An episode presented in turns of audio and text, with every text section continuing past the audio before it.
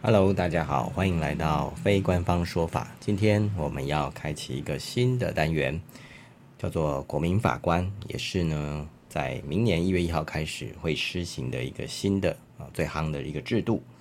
那在这边先简介什么是国民法官，那接着呢，我们也会针对国民法官的议题来开立新的让大家想要知道的一些话题。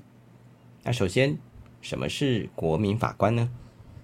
那就是各位国民满二十三岁，在法院的辖区呢居住满四个月，您就有机会成为国民法官来审判案件。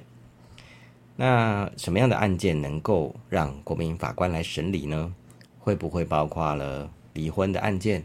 会不会包括了枪炮的案件？会不会包括了呃小狗小猫遗失的这种案件呢？啊其实不会的。依照《国民法官法》的规定，在明年开始适用《国民法官法》的案件呢，是故意致人于死的案件。呃，以白话来讲，大概就是杀人或者是重伤致死的案件。